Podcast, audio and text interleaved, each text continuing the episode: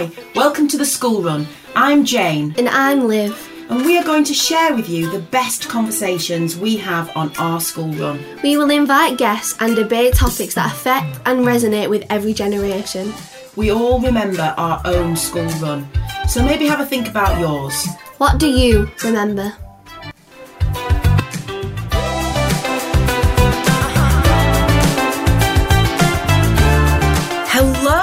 And welcome to another episode of the school run. Um, today we are joined by Jenni Dunman, my award winning friend in franchising. Jenni is a founder and CEO of Daisy First Aid, which provides first aid training across the UK. And Jenni's going to tell us more about that, I'm sure.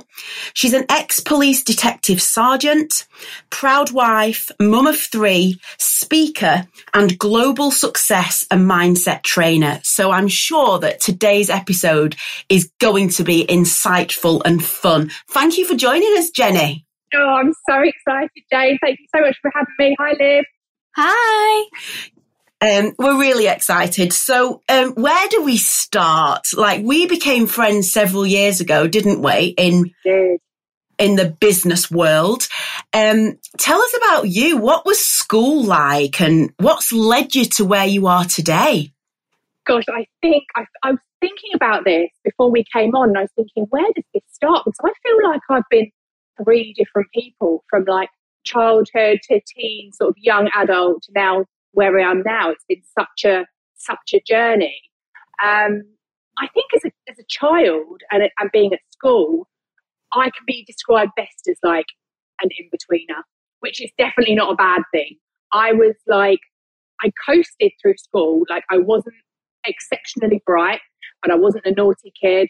I just coasted like midway through the centre. I I'd be very surprised if any teacher even remembers me. Like like wallpaper.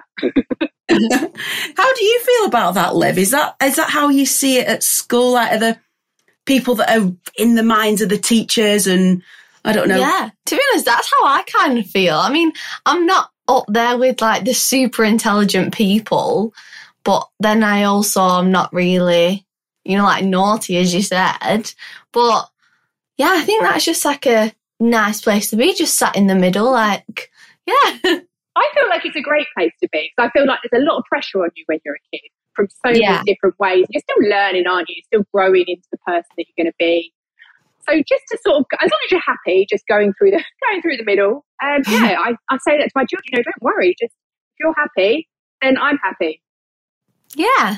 Yeah, absolutely. And tell us about your children. So, how old are they, and what what are they pursuing in life? How do they view being at school and college, or, or whatever age they're up to? Yes, I've got Benny who's nine, and then I've got Lottie who's coming up thirteen, and then I've got Daisy who's coming up fifteen. Um, but yeah, I mean, they they like school.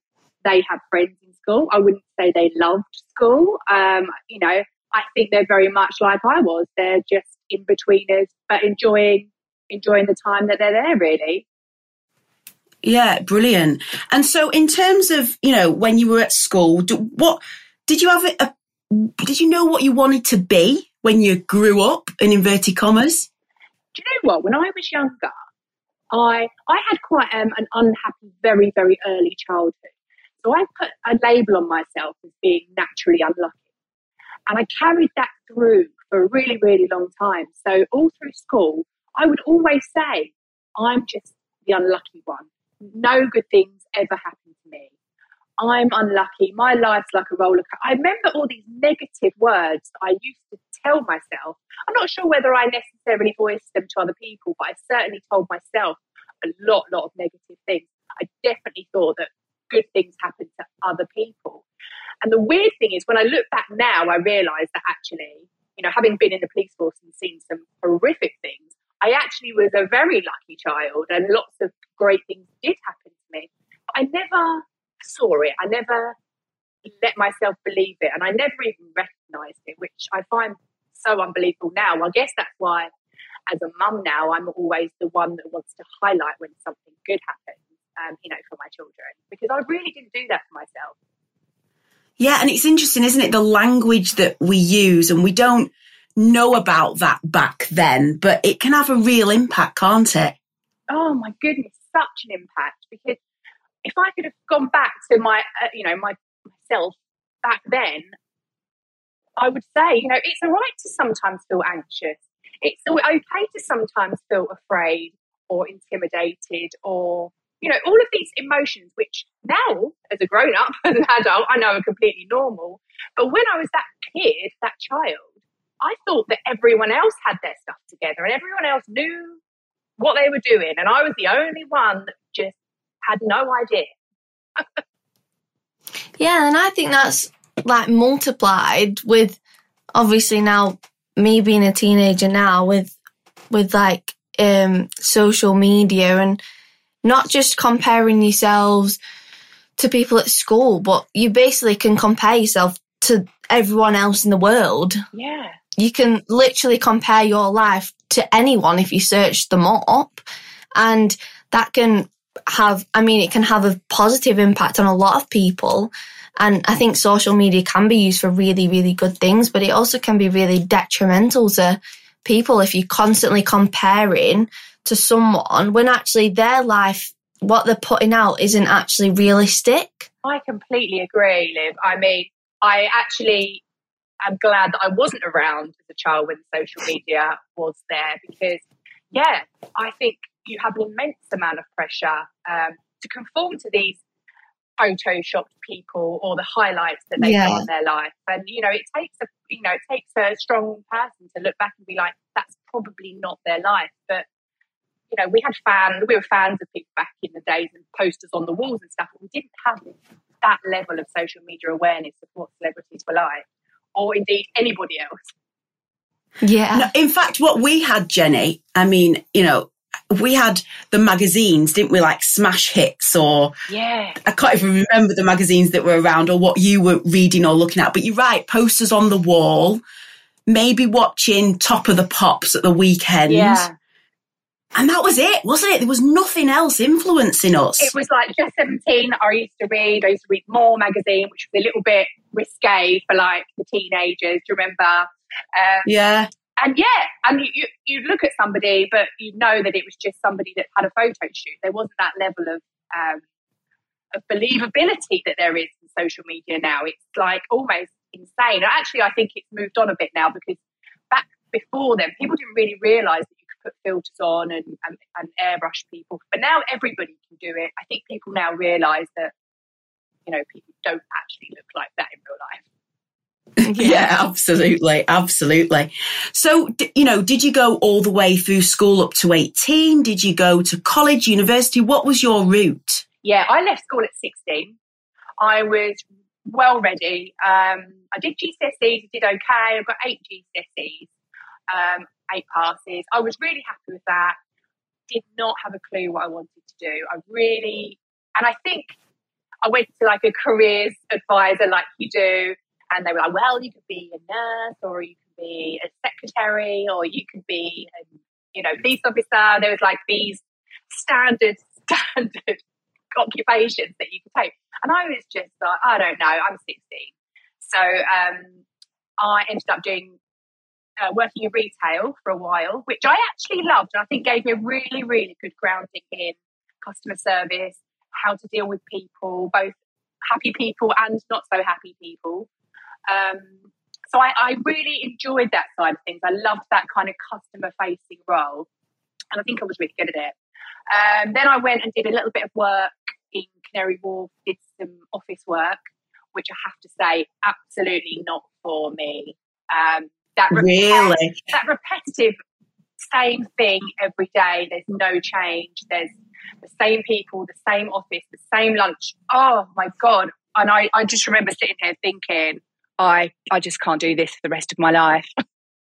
No, that's no, really interesting. Yeah, that, that was me because in last summer I was working as in this tiny little cafe as a waitress, and I just remember when I left because I was focusing on my exams.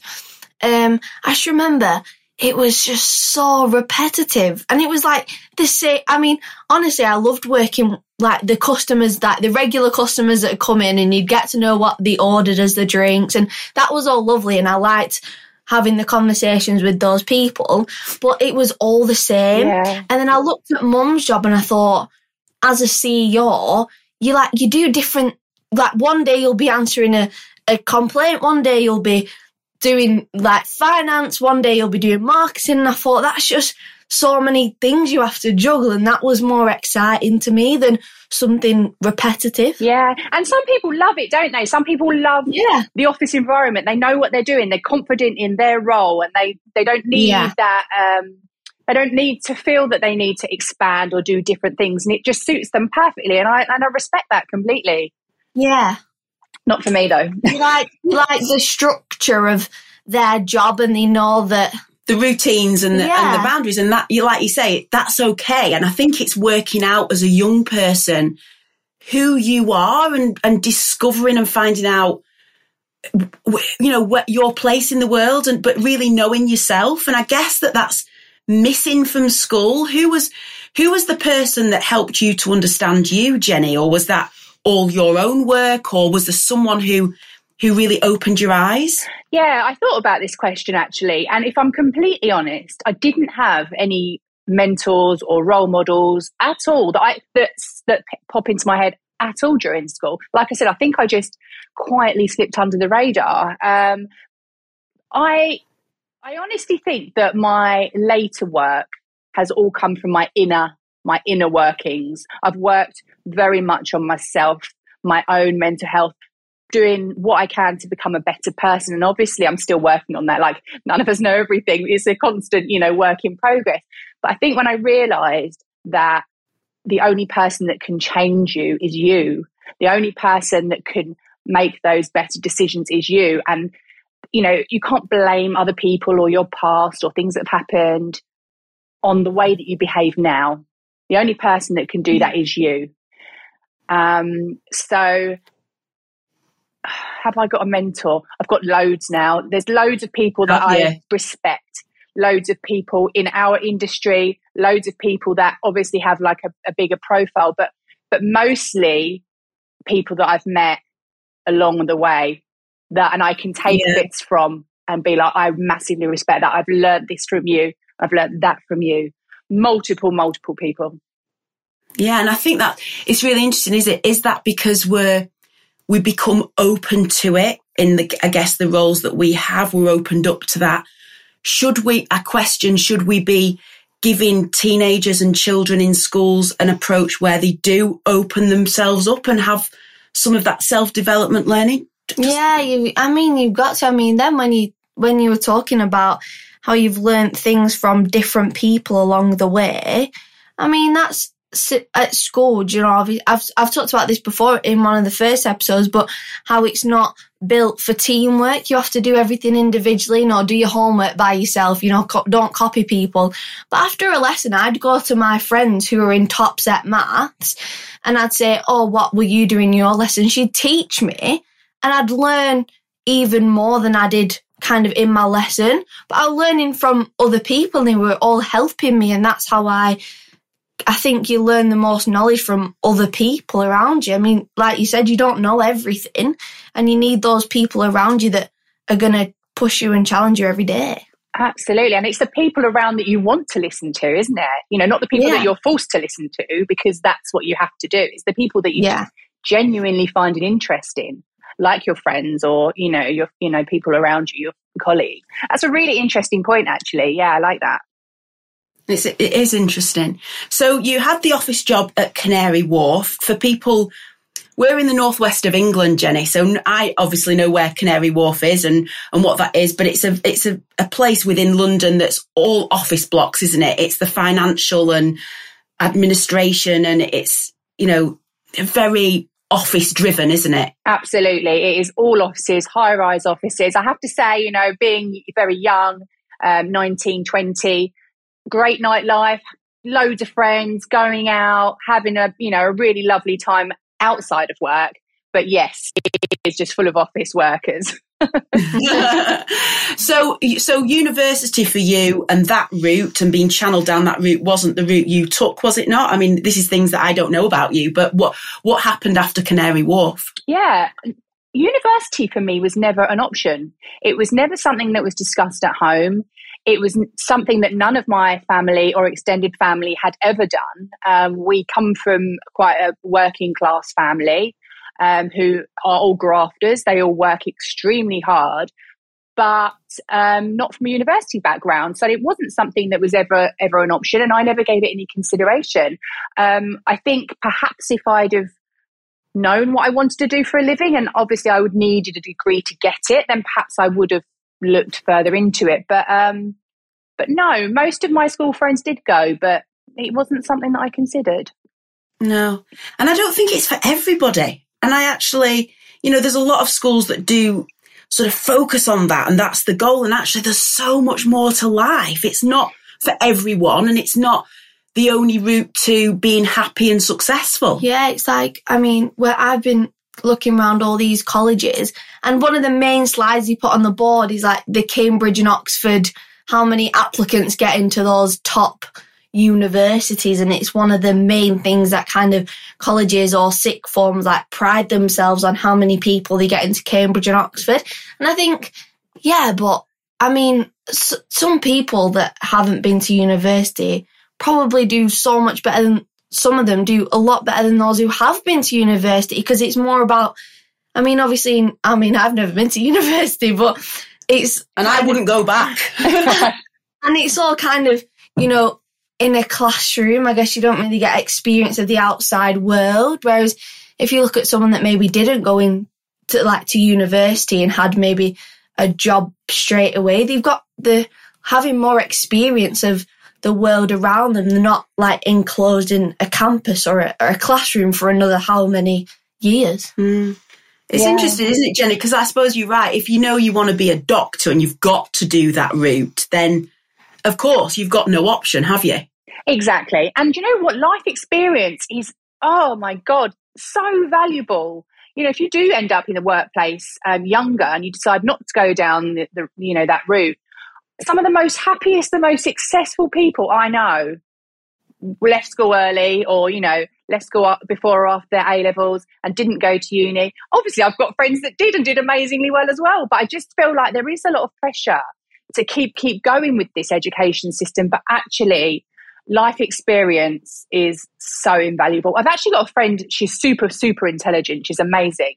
Um, and she went to uni and she said that she has gotten, this is her words, not mine.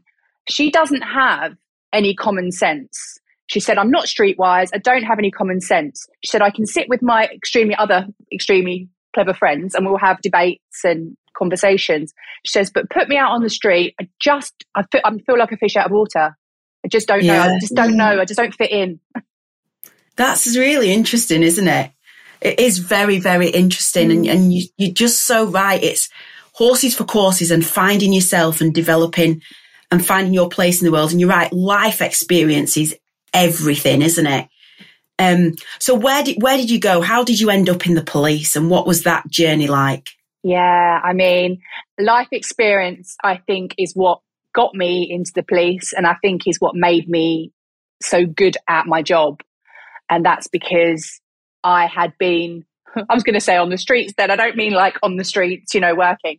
I mean, I was used to hanging on the streets, I was used to hanging around with people. Um, I was probably not, I did, probably didn't put myself into the best crowds. In fact, I'm playing it down. I put myself into some, some terrible crowds when I was a teenager. As I say, I wasn't very happy. I didn't really have any self love. So I hang out with people like me. And this is where that like attracts like, that power of positivity, law of attraction all comes in. I was attracting negative people into my life because that's exactly who I was. Um, and I can't even remember where I was going with that now. Um, oh, yes, how I Ended, the police. ended up in the police, yeah. So um, going into the police at that time meant that you got accommodation, you got food, um, you got paid, and you had a job. So it ticked all of my boxes. And How old, how old were you at this point, Jenni? So I applied when I was 19 and I started when I was 21. Okay. Um, yes. So I I t- it ticked all the boxes. Plus, I needed to remove myself from the negative people. I definitely knew that. And I loved it. I absolutely loved it. I went to work in central London. Wow. I found myself surrounded by people that had each other's backs, that supported each other. I loved, and this is going to sound weird, I loved helping victims of crime. You know, people that had been through adversity or a traumatic event. I really found my place. I really found I was good at it and I good I had that empathic side that I didn't even realise I had. Um, so I So you- moved you- on. I suppose from that empathy piece, you understood people. I guess you brought your own personal experiences, you know, to that, and you you were able to make an impact, and that's important, isn't it? Yeah, it's funny because you never really know the impact that you have on people because you don't really hear what happened, you know, the end result, you know, really. You don't really get to know them as a person.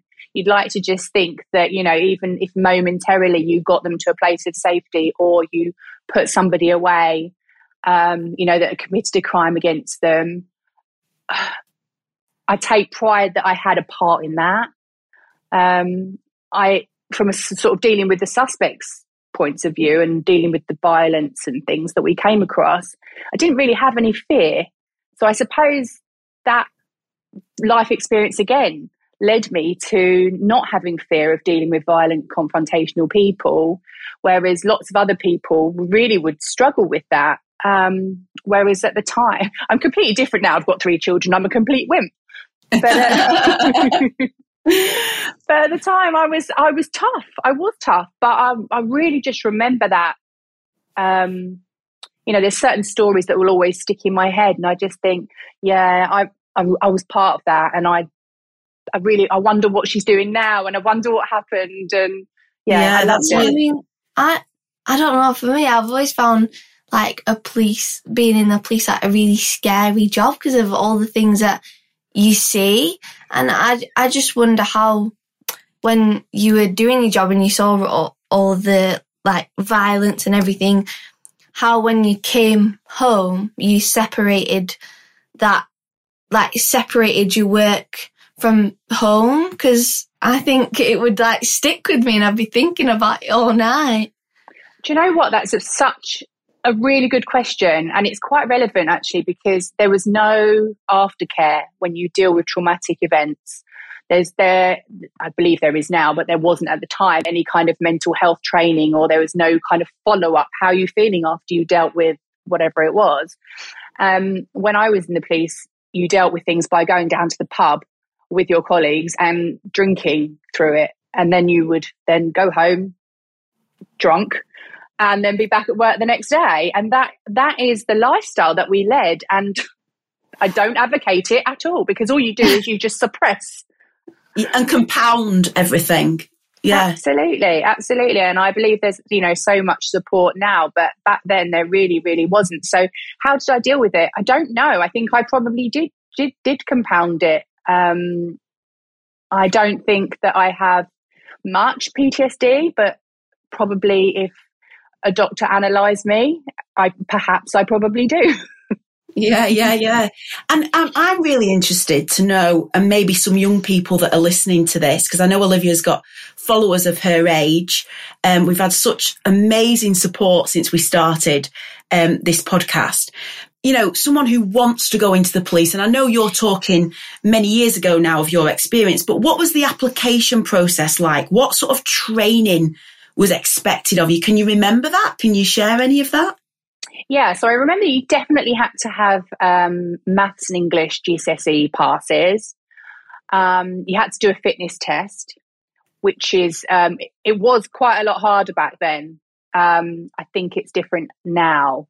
Um, you had to be put in scenarios, so you had to go into a scenario. How would you deal with this? But having had no police knowledge, it was fairly like you know simple.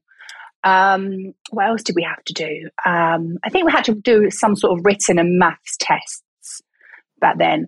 Um, But was there any sort of psychometric profiling? Was there any in your in your memory of that? I guess they were doing it on the in the process, perhaps, rather than something quite formulaic. Yeah, I think technology's massively changed now, but a lot of it was all done face to face interviews. So you would be on an interview panel um, and they would ask you questions um, and you would have to answer, you know, in the right way. I think I can remember one of them was like, so you're out and your friends smoking cannabis, what would you do? You know, that kind of questioning was at the time, or what if your friend said something and it was racist? What would you do? And it was those kind of questions. So it wouldn't necessarily be like a police related answer they're looking for. They're just looking for the right type of person to join. Yeah, interesting. And I'm not being funny, but central London policing must be totally different to anywhere else in the country. I think so, yeah. I mean, uh, it, it has everything from gangland violence to um, domestics to the murders, the, the West End nightlife and the violence there and the shoplifting. I, I, guess you have a little bit of everything there. So I feel really fortunate that I got to experience um, a whole range of stuff. Um, but I did end up going into um, a department called Sapphire, which is the sexual offences unit, um, where we would deal with women that had been victims of sexual offences, and then we'd also deal with um, arresting the um, offenders as well. So, and I absolutely loved it. Yeah. I love bringing people to justice. you mu- you must be really good. Well, I know you are. I, I know this before I even ask this question, but really good at dynamically risk assessing a situation and going in and reading it and and dealing with it. I'm thinking now from your first aid that you've gone on to develop, but but ultimately being a police officer and, and getting that call and ending up in a situation having to deal with it? Yeah, massively. And I think if you were to consider a job like the police or actually any emergency services jobs, um, that is something you would need to consider whether or not you can stay calm in a crisis or calm in an environment that you don't, when you don't know exactly what's happening. Um, if you're the sort of person that thrives on that and loves it and thinks finds it really interesting, then that is probably a job that you could look at. Um, if you're the person that goes, oh my God, I would absolutely hate that. I'm terrified. I'd run away. Then it might be a different job for you. Yeah, absolutely. well, how do you feel about it? Because the idea of coming on the podcast was to look at the range of careers that people do, the pivoting that they do from career to career. Um, yeah, I mean, I feel like I'm I'm quite good in stressful situations. That I wouldn't run, probably mostly because I love to help people, and I re- I really like to you know make sure they're okay, and I like to fix things. So I probably would keep going and keep going and keep going until you know I've I've helped them. I'm just trying to say, I feel like I'm watching an episode of Happy Valley. because it's like talking to a police officer. It just, it's like. Well, Jenni, it's, it, she was a police officer, not now. We're going to go on to her further, further story, but are you quite overwhelmed? Yeah, it's, it's amazing to listen to. Oh. it is amazing to listen to, and it's things that I don't know about you, Jenni. So, how long were you in the police force? Where did you get to with that? And then, wh- where was the change? So I did 14 years um, in the Met and uh, the Metropolitan Police. And um, yeah, I feel massively privileged. I feel massively privileged that I got to do that. Um, I went down the promotion route. Well, I went down the detective route first. Firstly, um, I was definitely found that I was much better um, investigating crime than being the uniformed officer that went to answer calls. So I really found that that was my niche. And that's the lovely thing about the police is there's so many different departments and areas that you can go into. So you can find the one that you just love the most. Um, so I did the detective exam and became a detective constable. And then I decided that I was going to get promoted um, to detective sergeant and manage my own wow. team.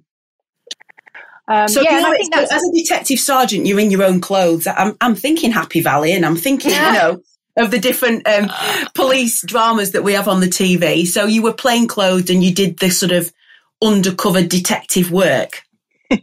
not quite undercover, but yes, detective, absolutely, and in plain clothes. So yeah, we would rock up in our suits, and um, yeah, um, we'd attend crime scenes, and we'd sort of investigate it after the events happened. So um, yeah, not quite as not quite as exciting as Happy Valley, but sometimes sometimes it was. But then you've got all the extra bits of paperwork they, they don't show you. yeah, yeah, and all the stats and, and data and, and all of yeah. that stuff. Yeah, amazing. And what's so your time in the police, 14 years there, and then what happened? So I had two children when I was in the police, and then I was pregnant with my third. And that's when I decided that I was going to go on a career break, um, mainly because I was juggling shift patterns and children, and it wasn't quite working out for me. Um, the thing with being a detective is if you've got prisoners in custody, you can't go home you have to stay until it's dealt with. And obviously, if you've got young children and childcare, and it all just became a muddle. So I decided that I was going to take a five year career break and concentrate on my family. Um, and so that's what I did. So I, I took the career break when I was pregnant with Benny. And um, and then something happened which changed everything. oh, exciting, exciting. Okay. So, um, I mean, that must have been a hard decision as well, because if you love your job and, you know, you've got a great team and, but obviously you love your family more, but it's a balancing act to make that tough decision, isn't it? It is, it is. And I think I, I didn't expect the feeling of my priorities changing quite as much as they did when I had my children. In my head, I thought, yeah, just have children and carry on working. And then when they were born, I just felt everything shift so differently. I became very aware of my own personal safety at work. Um, I became very aware and, and actually a little bit, um, I was going to say neurotic, that's probably the wrong word, but really um, quite overprotective of them. Whereas I probably knew too much. I probably saw too much. Yes. Um, so it was definitely the right decision for me just to, to step back and take that bit of time I needed. And very, very brave thing to do, I have to say. It's quite a brave thing. And also being married to a firefighter. So, you know, frontline emergency services and public service, your pension and everything else that comes with that. There's lots of considerations. These aren't easy decisions to make, are they? No, and I think that was the that was the main thing that everybody kept going on about. You can't leave because of your pension. And, I, and my response was, I don't even know if I'm going to live to draw my pension. and I might as well enjoy life now. Yeah, it's really interesting. But the young young people don't really. I remember I had to have conversations with Olivia on our school run about pensions and public sector and private sector and and and salaries and those kind of things. They don't learn that in school, but you, you learn fast as an adult, don't you? Oh, don't you just? Yeah, absolutely.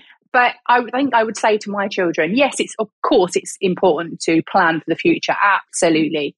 But don't plan for the future if it impacts your time now. Hi everyone, we hope you're enjoying this episode so far. We're just cutting in to say if you're enjoying our podcast, please click the follow button on whichever platform you're listening on. And please leave us a review. We'd be so grateful for your support and feedback. Podcasts are free to listen to, but if you are loving our school run chats and debates, please consider buying us a virtual coffee. The link will be in the description of every podcast episode and it will also be in the bio of our Instagram, which is at the school run underscore official. And why not give it a follow while you're there so you can see all the updates and get sneak peeks at upcoming episodes. Thank you so much and happy listening. So, what happened? Tell us that this big change. So I was sitting in a coffee shop with a really good friend of mine, and um, we had our babies in high chairs. She had her baby in one, and I had my son in the other. And we were having a chat, as you do, and her daughter started choking. And it was one of those moments where she didn't know what to do. So she froze and panicked. And being a police officer, we obviously have first aid training every year. Mm-hmm. Um, and I was able to intervene, pick the child up, do some choking techniques on her, and remove the blockage. And her daughter was absolutely fine. Brilliant. Wow. wow. What a life changing moment.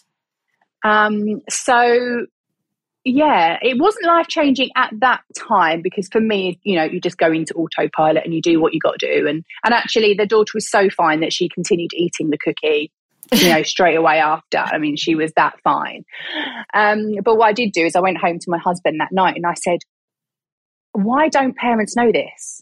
I can't get my head round why we go to all these amazing baby groups and you know prenatal postnatal you know beautiful groups but but nobody teaches us what to do if our child has an accident or they get ill or they choke and he was like yeah that's a good point actually so i did a little bit of searching online and there was obviously like the, the big corporate first aid companies that do the qualified courses you can go you know for two days three days but there was nothing just for parents, just for parents to learn short little tips.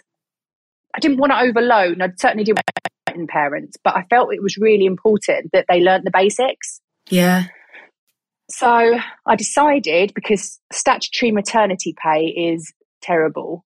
Uh, so I was really struggling with money anyway, that I would do a couple of classes just in my local pavilion, just to teach the local mums, just a few, just a few tips um, so I created my own little lesson plan, got myself some mannequins. I did the courses that I needed to do. I think the whole thing cost me about £500 to get everything together.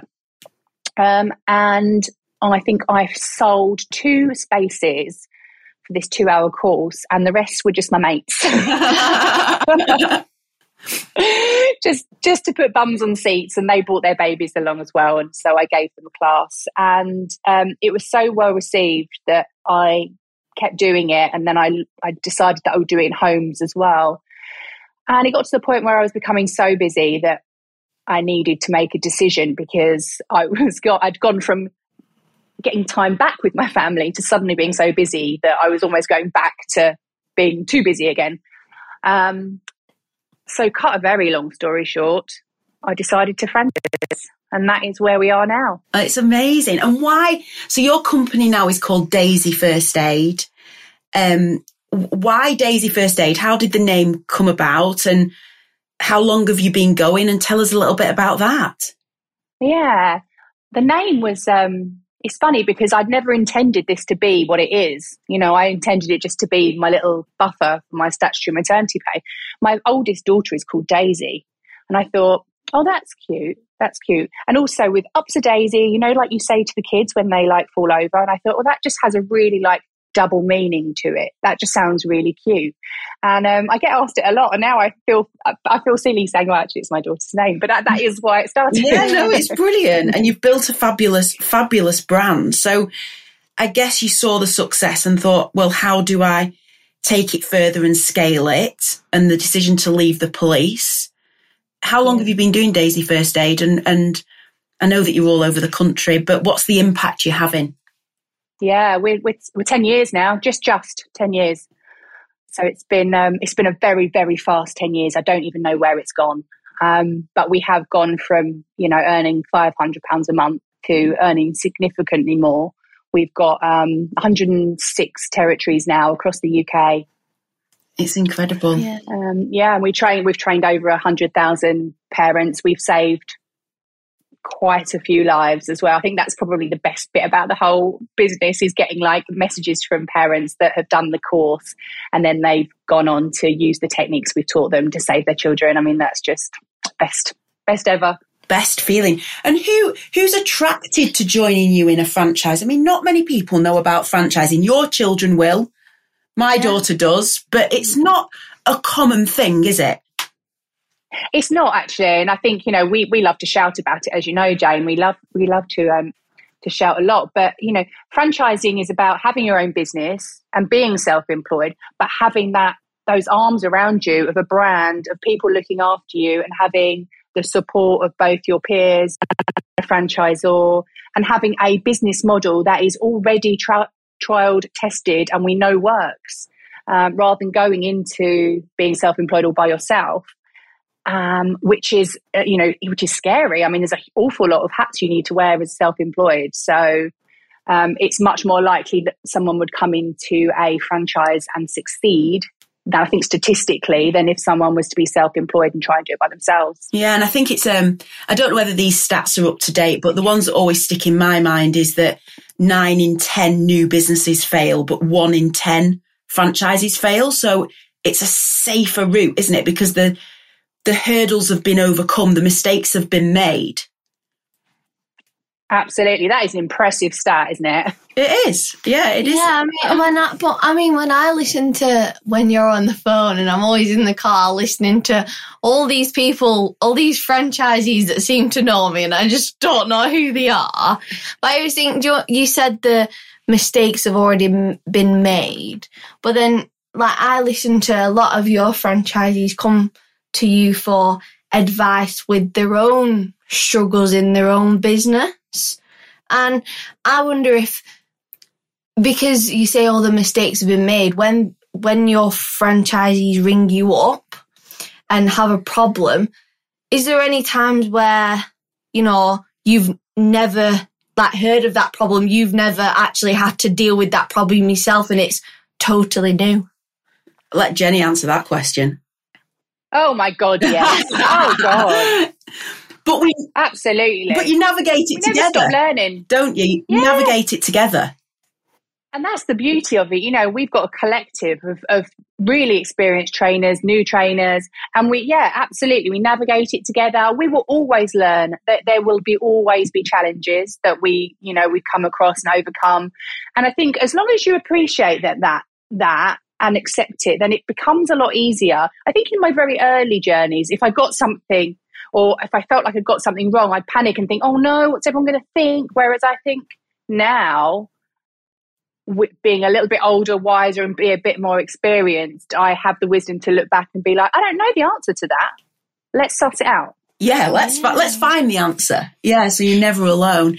You're thinking of doing business studies at college, aren't you? Yeah. And you know that one module's on franchising, which I think is great that they've got it in a A level business studies course, but I'm really going to scrutinise what they're actually taught.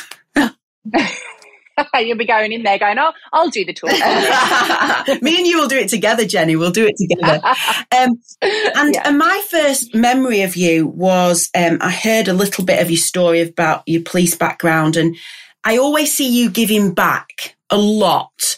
Um, talks, sponsoring awards, wanting to build other people up. And that's so me inside that it's that pay it forward thing. Um, yeah. You pride yourself on that, don't you? Why is it, why is it so important? Yeah, and I think that's why we, you know, we resonate with each other so well. Um, that we both have that in mind. I just love seeing other people succeed. There's nothing, there's no better feeling than watching other people celebrate and you can celebrate with them. I'm totally not about any negativity. I can't bear it when I see people bashing others. I really, really, you know, I think I might have said in, you know, before, I keep my circle really tight. The people that I know, like, and trust, I don't really ever allow any negative people. I don't really allow anyone that brings me down into my circle. And I'm quite, um, yeah, I guess I'm quite strict of that. It's not that I wouldn't allow someone, you know, that has problems or has an issue. Of course not, you know, and I'll be there to support. But you know, and I love this expression, the drains and radiators. Yeah. You know, like in some people are just drains and they just suck the life out of you and they're just drained with their negativity. And there are other people you come across in life and they they just radiate and you just want to hang out with them. Yeah. So there are none, no drains in my life. Yeah, fountains. what was the other one we heard when we did a, an, an, interview with a podcast? Fountains and fountains and drains. I think similar scenario where you want those that where you fill each other up. It's yeah. that connection, isn't it? Definitely, and I feel like you, even that needs to be taught more in school. Yeah, yeah, I I, you know? I totally agree. I mean, when you say you like to see people succeed I mean, obviously, f- for me in school, it's all about comparing each other's grades and who got the best grade. It's, I mean, for me, my year, my, I mean, this is, I love this. I mean, I'm the same as you. I like people around me with, you know, good vibes, positive vibes. And I remember in my year 10 mocks were awful. And I worked really, really hard on my year 11 mocks. And I remember when I got my results back, the people that sat next to me were happier for me than they were for themselves because they knew how hard I'd worked. And I mean, that's something that I don't really see. Because even with your friends and you say, oh, yeah, that's amazing, usually inside you're thinking, oh, they've done better than me or, you know, I've done better than them. And I just think you should be, we should be just helping everyone to just do as best as they can, whether it's a, a nine or whether someone's best is a nine, whether someone's best is a five, then, you know, we should be supporting them to just do the best that they can. Oh, yes, Liv, that's what we need. 100%. We need you to do the best that you can do, the best that you can be, regardless of everybody else. You know, I completely agree. Um, and the funny thing is, you probably won't ever forget that that kindness that your friendship yeah. showed. You know, that time. You know, it's stuck in your mind because they showed that kindness and mm. oh we, the world needs more of this. Yeah it, it absolutely does. more kindness and less comparing. Yeah absolutely. Less comparing and more kindness. It's good. It's good. So just as as we draw this to an end um tell us now because obviously i had a, I know we're friends and we spend time at events together and things but um I was searching up Jenni and, and, and all the things that you've done. And you now, you now do an awful lot of speaking and also this success coaching. Do you want to just touch on that a little bit? Because again, it's another chapter, isn't it? It is. And that, that chapter came from COVID, actually, which is, you know, I think COVID was such a weird time, you know, for so many people. Um, but for me, I, I started talking to some franchisors that were really struggling, um, just having a chat on the phone, nothing more. Um, and then it kind of followed on that one franchisor mentioned it to a Facebook group, and then they invited me to come and speak to a group of franchisors. And this is all free. Like obviously, there's no no money or anything like that. It was just let me do something because everyone's going through such a tough time. Um, and so the talks generated more interest than I than I really thought. I was just kind of speaking from the heart. This is where I've been. This is where I am and now, and this is these are my coping strategies. And um, yeah, I just kept getting messages from people saying, "Can we work together?" And I definitely had that little bit of imposter syndrome where I was like, "Oh, I don't know if I can do that. I don't know if I I don't want to dip into that world of coaching someone for money. I don't. I'm not quite there yet." So I sat on it for for a while, and then I had a conversation with um, some colleagues, and they were like, "What's holding you back?" And I said, I've just got this block, this unworthy block that I just can't shift. Um, and actually, what happened again, like something that just create because we've got to keep addressing those little neurons in our brain that draws back to where we were. Absolutely. And I remember specifically, it takes me back to being, and it's even before school, it's a really early stage of that feeling of unworthiness. Um, and it's and it's still manifest. You know, I'm very good now, and I I clear my blockages my as much as possible. That sounded a bit odd, um, but yeah. but yeah, absolutely. And this is why everyone is a work in progress because things will still come up in your life that will just throw a curveball. And I always know that when I start to feel anxious or if I start to feel stressed, it's like an alarm clock for me. I know, right, time to work on myself and I'll take myself away and I'll work on myself, whatever it is I need to work through. And I'm very strict that that alarm clock is listened to every single time without fail. Mm-hmm. Anyway, so yeah, I ended up doing, I've got I ended up taking on my first client and I was super nervous. And the, the feedback was so incredible that I just, oh, it's just so good. it was just so good. and it's just pushing it's, you, you will teach this. You will guide your franchisees through that. You're, you're coaching daily without even knowing it. Then you yeah. get this feedback, but it's just pushing your comfort zones at every stage. Like, you felt the same doing this podcast as a 15 year old, didn't you? You were like, yeah, proper pushing a comfort zone. you know, people will think this or the imposter think syndrome. How can I do a podcast or how can I be a coach? And, and actually, we can do whatever we set our mind to. Sometimes you just have to just ignore that little voice and just go, I'm not listening to you today yeah. do it anyway. yeah, good call, good call. Well, my mum always listens to, and she'll love having a shout out on the podcast, but she listens every week um, at 6 a.m. on a Monday. She said she can't get out of bed until about 9 or 10 o'clock till she's got through everything she's got to listen to. but if we miss asking a guest a question, she's like, you didn't ask that question or they didn't answer that question. um, so that's really interesting. But we always wrap up with a memory from your school run, either a school run with your children doing the school run or a school run run that you had as a child. And I wondered what you'd like to share with us on that topic or if, a number of things. Do you know what? I thought about this because my school run, um, we moved home um, and I had an hour, 50 minutes, 50 minute walk on my own to school there and back every day. So I didn't really have anyone to have that chit chat with. I just had myself and my own thoughts. And what I realized was having your own time, your own peaceful time, is so invaluable. And in a world where we are expected to do everything times a hundred, you know, a million times, and be good at everything and tick all the boxes, we very rarely get time actually just to be on our own no distractions, and just give ourselves our own thinking time and work through things in our mind. So I think my school run time was so invaluable. I love my me time. Mm-hmm. I absolutely love it. And I just don't think that we as a as a world actually just get enough of that time. Yeah. Oh, really good memory. I love that. It's been absolutely delightful talking yeah, to you. It's amazing. Oh, thank you. I've loved it. Thank you for being one of our first guests and being an early adopter and supporter and, you know, giving us encouragement and, and sharing your story. It means a lot. Mm. I hope we've inspired at least one person out there today. Um, and if we, anyone wants to follow your company, get in touch with you, have first aid training for themselves as parents or, you know, someone's looking for a new career, who are you looking for and where can they find you? Oh, amazing. So, yeah, daisyfirstaid.com is our website. Um, if you need your first aid done, then yeah, jump on and take a look. Uh, we're always looking for franchisees. Generally, um, we are looking for people who have a very happy disposition that are good with people.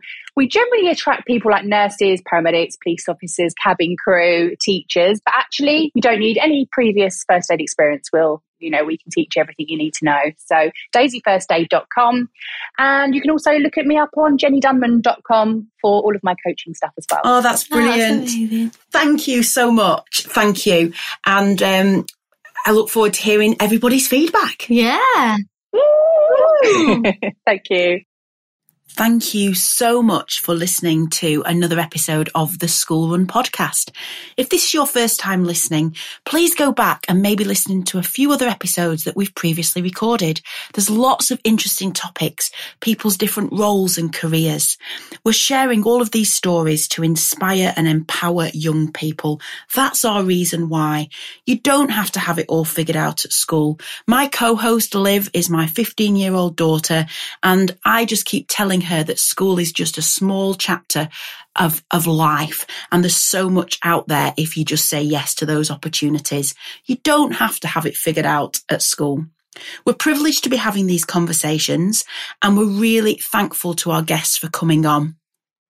Please would you hit the follow button on the podcast channel that you're listening to us on? This will really help us to grow and improve the podcast long term. It'd be lovely if you could write us a review on the podcast that you listen to us on and maybe give us a star rating. Lots of people have already bought us a virtual coffee so that we can have some chats and plan the content going forward. The link is www.buymeacoffee.com forward slash the school run www.buymeacoffee.com forward slash the school run. And as Liv has already told you in the middle of this episode, we do have an Instagram, the school run underscore official, and we also have a LinkedIn showcase page. Would you just share this podcast if you've enjoyed it with one other person today? That would really help us. Thank you so much. Don't forget to click that follow button and we'll see you again next Monday at 6 a.m.